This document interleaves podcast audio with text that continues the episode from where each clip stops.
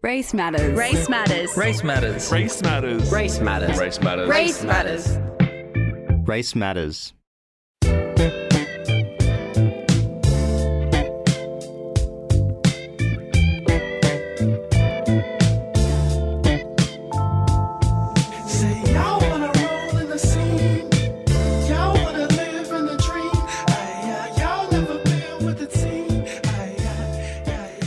I'd like to acknowledge that we are broadcasting on unceded Gadigal land.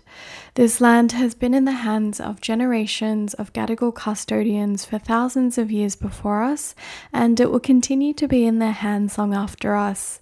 It's a meeting place for sharing knowledge, stories, and song, and we are privileged to be part of that storytelling today and every day at FBI Radio. I pay my respects to Gadigal elders past and present. We're broadcasting from Redfern right now, the birthplace of Black theatre in this country and a site for resistance and resilience for First Nations peoples. You're listening to Race Matters.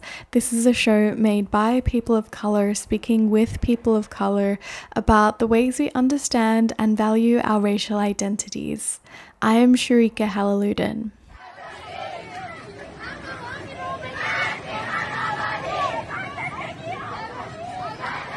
Woman, life, freedom. These are the words decried as protests have erupted in Iran for nearly 5 weeks now, following the death of young Kurdish woman Jina Mahsa Amini, and now with countless more lives lost of protesters, including 23 children at the time of recording this. A feminist revolution. People across unexpected corners of Iran's social setting are forming a coalition against the authority of theocracy that's been in rule in the guise of a brutal patriarch.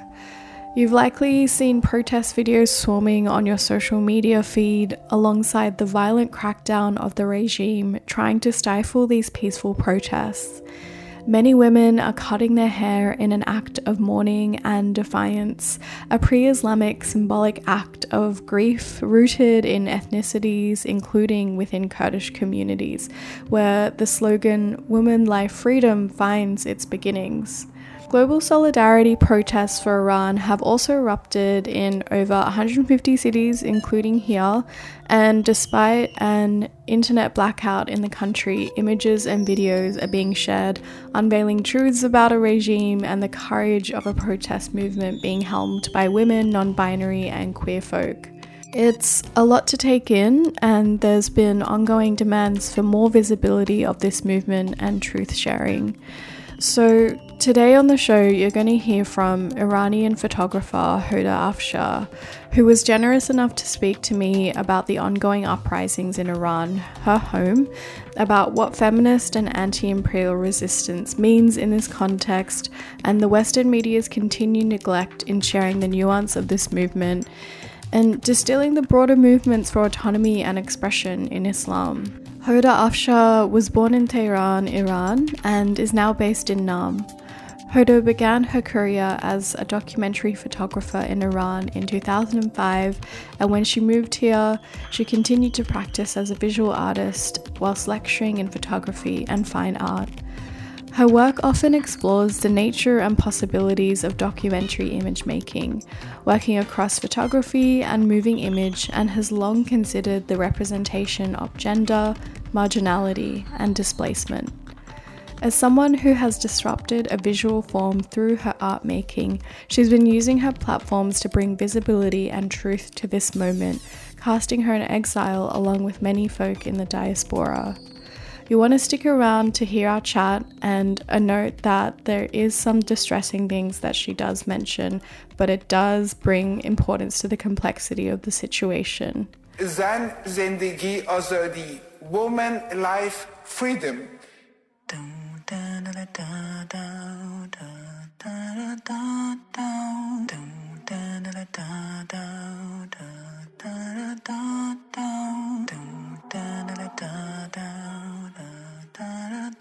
I was told to stay quiet in a world full of noise. I was told to walk silent I know what wicked marches in this world. I remain lost for answers. The country that I used to call home, and I still call home, you know. I do think that we all have roots in the places that we're born in, and if you migrate, it's like an ivy plant. You place roots elsewhere as well, but the main root is in the homeland. And if you cut the roots, the entire plant, you know, dies. Doesn't matter how many roots you placed elsewhere. So Iran has always been my home country and remains as my home country. And yeah, it's just, I'm not the only one. The millions are exiled. It's a form of forced exile after the revolution in Iran. So many of us had no choice but to leave the country and live in diaspora. And with what's happening at the moment in Iran and witnessing it from afar, all these emotions are you know, thrown between grief and hope, and you know, the guilt and regret of not being able to be there to march with the people and our siblings and hand in hand and fight with them. So yeah, it's been quite a difficult 5 weeks, I have to say, and I'm not the only one.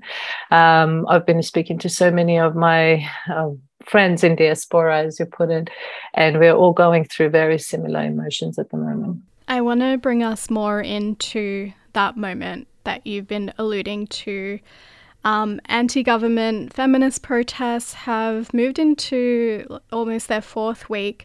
Can you talk about the broadening scope of the protest and what you feel people should be paying attention to? This is like the first feminist revolution in the world happening.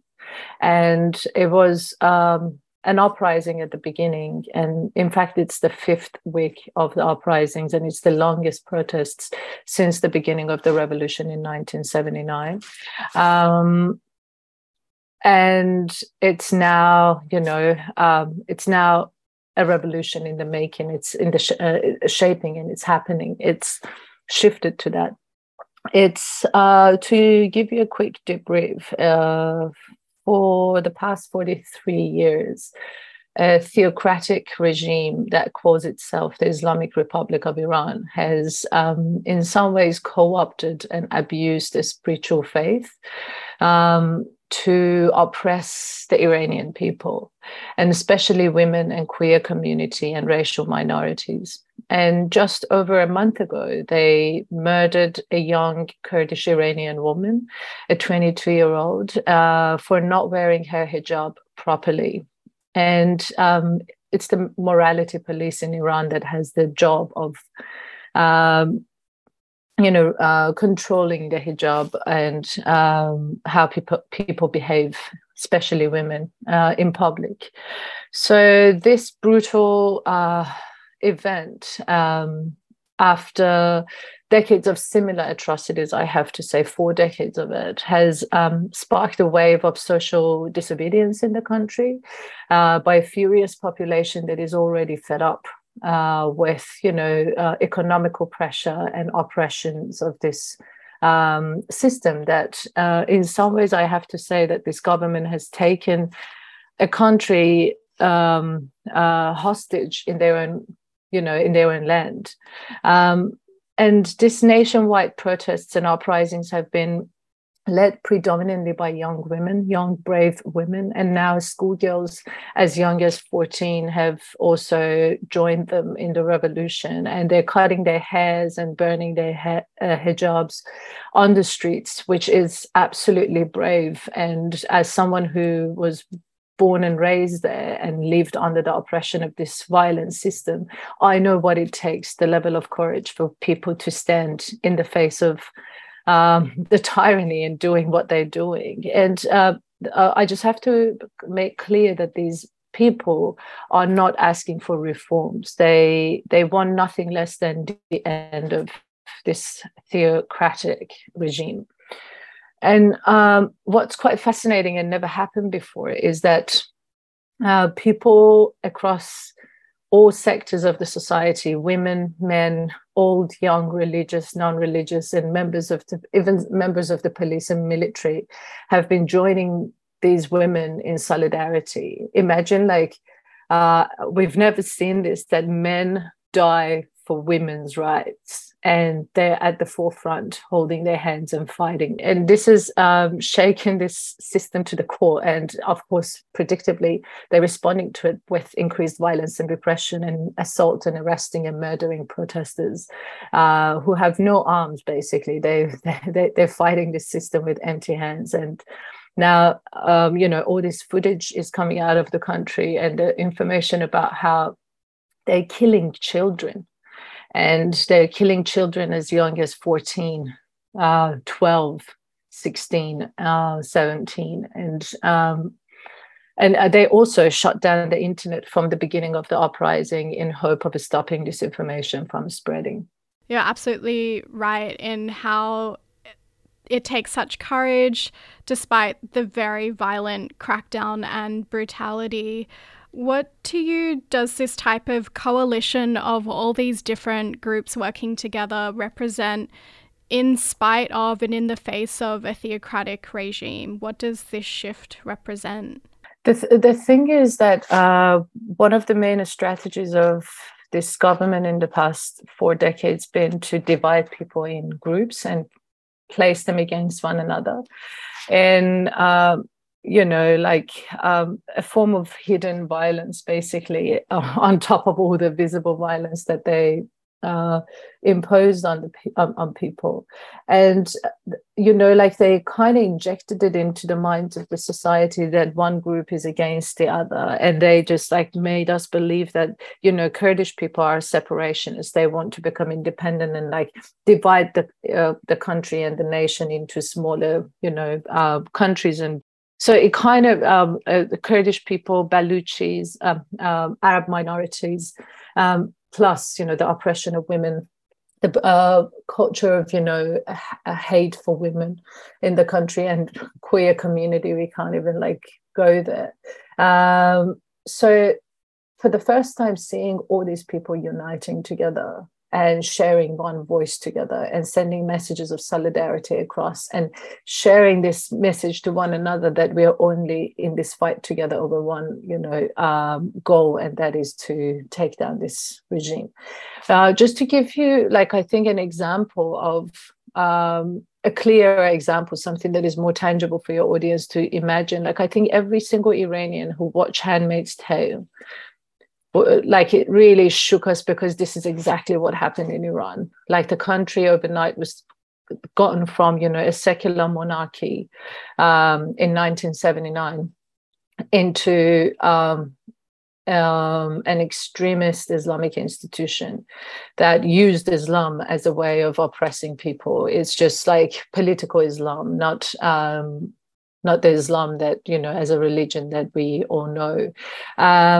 So, like, it's as horrific as what you see in that series, basically.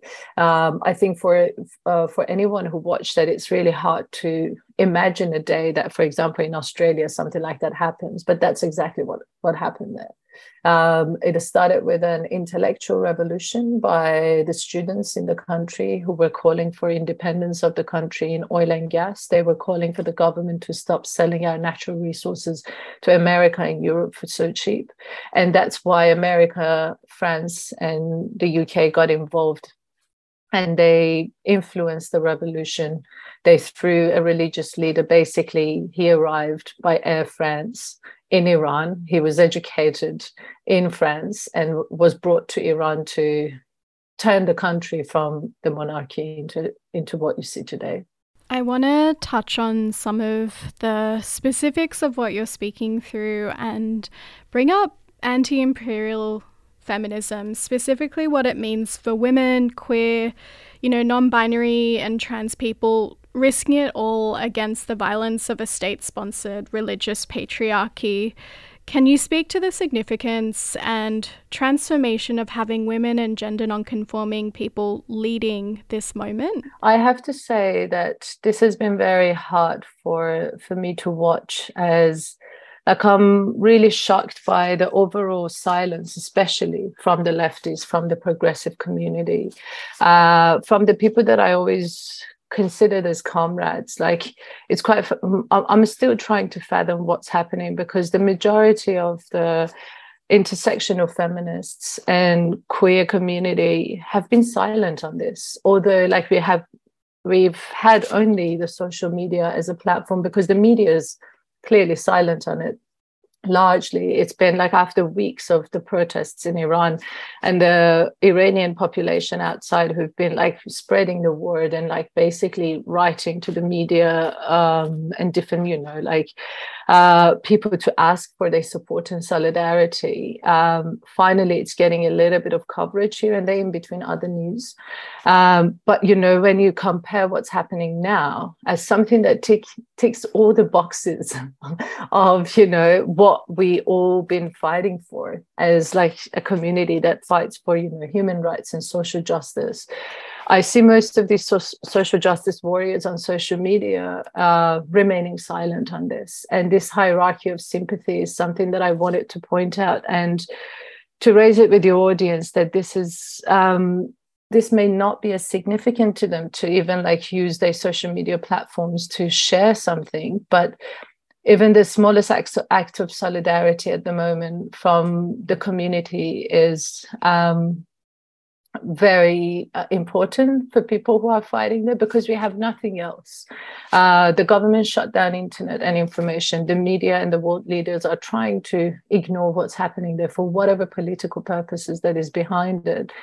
The academia is silent on it, and also the progressive community. So it's just, yeah, I'm still puzzled, to be honest. It has caused me some sort of an existential crisis, thinking what's going on and why people are not raising the voice about this. Because, you know, what we saw after what happened in Ukraine, or what we saw during Black Lives Matter, as someone who's been actively involved in supporting, you know, the voices of the people who are in need of it, I'm actually quite confused why this revolution is not taking the attention, getting the attention that it requires at this time and moment.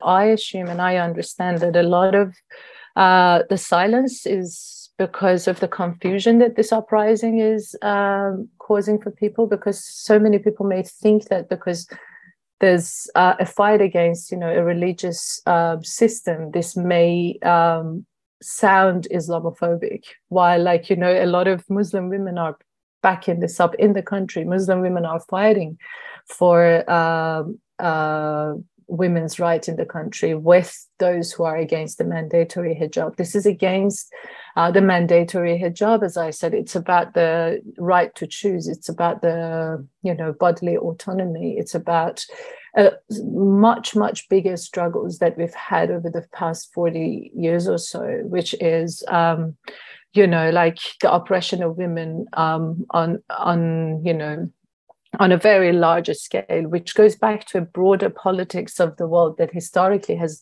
like, controlling a land and country, doesn't matter across all geographies and religions, has always meant to control the bodies of their women.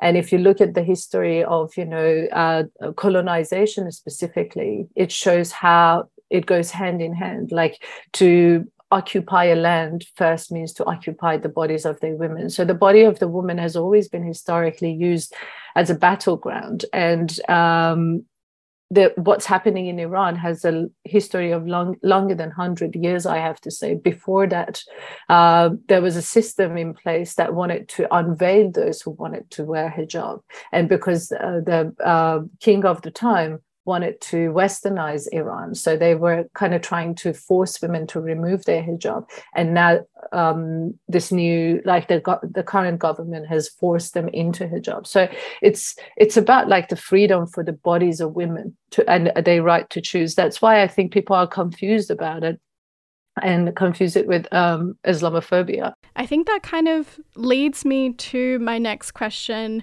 on solidarity, and there have been some really performative and public displays of solidarity as women cut their hair in support of the Iranian women's movement. How do you gauge what meaningful and intersectional solidarity looks like beyond these gestures? In terms of solidarity, I think what's important for us to all understand is that we don't need to have a shared experience with someone or a cause to feel compassionate towards them or just express solidarity with them. In fact, solidarity is the opposite, is the acknowledgement of the fact that you may never, ever experience what's happening to certain communities and people, and acknowledging your privilege and acknowledging that what's happening is wrong and should never happen, and stand in solidarity with those people that you do not share the same experience with, you know. And you know, what I also wanted to add to this was that the images that we're seeing coming out of Iran and how these young women are fighting, it will resonate for generations to come, and they will become fuel for further struggles in the world. And you know, it's going to go beyond our borders, and it will be remembered by the history. It's you know, we're looking at a dying patriarchy, and we're looking at how women are just, you know, bravely standing against it. And there's so much to learn from it. There's so much, you know, pain, but also inspiration that is coming to us through these images. So, yeah, I think this is something that affects all of us, and it's for all of us in this world together, and it will change the future of women across the world. That's why it's really important for all of us to engage with it at this particular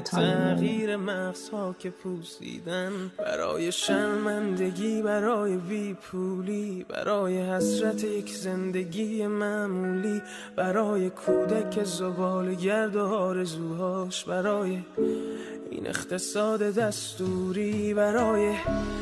این هوای آلوده برای ولیعصر و درختای فرسوده برای پیروز و احتمال انقراضش برای سگهای بیگناه ممنوعه برای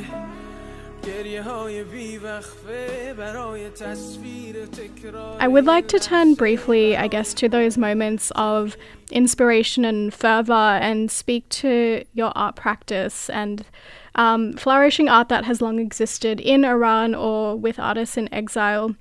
Why do you think culture and artistic practices are sometimes seen as a threat to governmental control? I think right now, if you're asking me how I'm feeling, in moments like this, I've been talking to lots of friends about it, that all of a sudden everything else loses its meaning to me. Like, and I've been feeling quite, you know, desperate in what I mean by that is that, like, not being able to do anything. And I'm sure this is like food for thought in the future, and this is something that I do want to respond to and make work about. But at the moment, it's just like the moments of observation and critical thinking and reflection. And my focus at the moment is like basically to do whatever I can to help from afar, which is raising awareness, sharing the message, and reaching out to, you know, to the government and those that I can potentially like get my people's voice heard through. And but in terms of my practice, I think I've always looked at different ways of creating a more balance in the world of images, as like based on what I said before, that like to include what has remained invisible or has never been given the privilege to be seen or heard. So that's why I think at the moment this activism of sharing the message and news is more important probably than right now in this moment is more important than creating art, because that's what the society needs desperately. And I'm focusing on that, and I'm sure it will fit into my art practice, future projects in the future when I start making work again. Yeah. This is, I guess, like a slight pivot, and I guess wanting to turn to the worlds that we want to build that are more just and equitable. I've resonated a lot with the words and images you've shared in the past on Islam of something that you've inherited.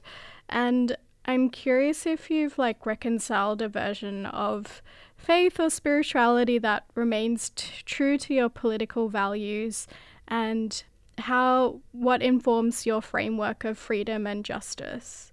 I think, as you said, I've long tried to voice or criticize the way that Islam has been viewed or is viewed in the West, and or also try to make clear that there's a lot more complexity in the experiences of people from the Islamic world, because our identities are reduced to the veil as a symbol of oppression, and Islam as a barbaric religion and culture, which is absolutely false, and that's why it kind of feeds into what we were talking about before, the confusion that exists in the mind of the people who are silent at the moment, because they think it's Islamophobic to talk about what's happening in Iran, is because they see all of us as identical to one another. The Islamic world, the imaginary geography of the Middle East, is so vast with such diverse experiences and cultures that the struggle that we are facing today is because that complexity has never been shared or talked about, hardly been shared or talked about. The power of the media to suppress it or go against whatever that the academics and artists been trying to do is a lot more, the way that they can manipulate our experiences and histories. So I think it's really important to keep talking about these issues. And now, what I'm seeing is happening in Iran, the new generation in Iran, that is the 20-year-olds, 18-year-olds who are fighting at the forefront of this. They're so advanced in their thinking, and it's just because of the access that we have to internet and technology. It's because of what we're exposed now. That's why it's really unique in form and shape what's happening in there, because it's a revolution based on, knowledge, and people are aware of what they are aware of their rights now, and they want to get it. And it's going to change how the governments rule also in the future, based on what we're seeing here. In your own art practice, you've long explored those possibilities of documentary image making and archiving, specifically in relation to gender, marginality and displacement. How are you understanding your practice in relation to moments of crises and uprising? It's mostly because I think they do recognize the power of beauty, the power of art, and the power of images. In some ways, historically, or what we know about history is what remains from different, historical periods in the form of art and documentation, literature, poetry, painting, or in fact, visual art was created from the beginning to document the stories of, people. And that's how the desire to preserve time and history and events, and even mummies in, for example, Egypt, that's where it all started, looking at how the possibility of preserving the presence or existence of humans in this world. And gradually it found different forms and shapes to record, and that's what the these systems are scared of, because they know the power of it, and they know that that's the only thing that will remain. And that's why when you, for example, look at the historical paintings, and it always puzzles us when we go to the museums and we're where are the Black people, where are the Asians, where are all these other races? Why they're all white people, because that normalized the white body to the world. That's just became the predominant language of speaking about humans and their experiences in this world. And that's why what we're doing now, which is like creating a counter narrative, is really important, because we're bringing, you know, the previously excluded bodies back into the realm of history and images.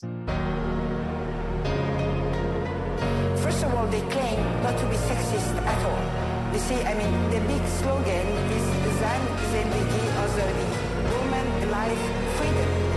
And the human rights is the human rights. In any society, Iran or anywhere else in the world, if the women are repressed, if half of the population, they are actually worth half of the other half just because of their gender, we cannot talk about democracy.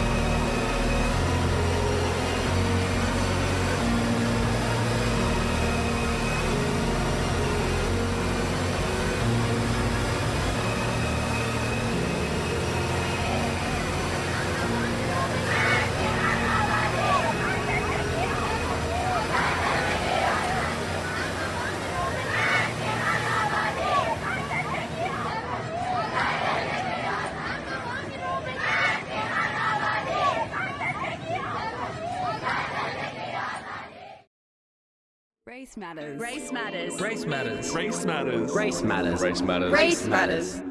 Race matters.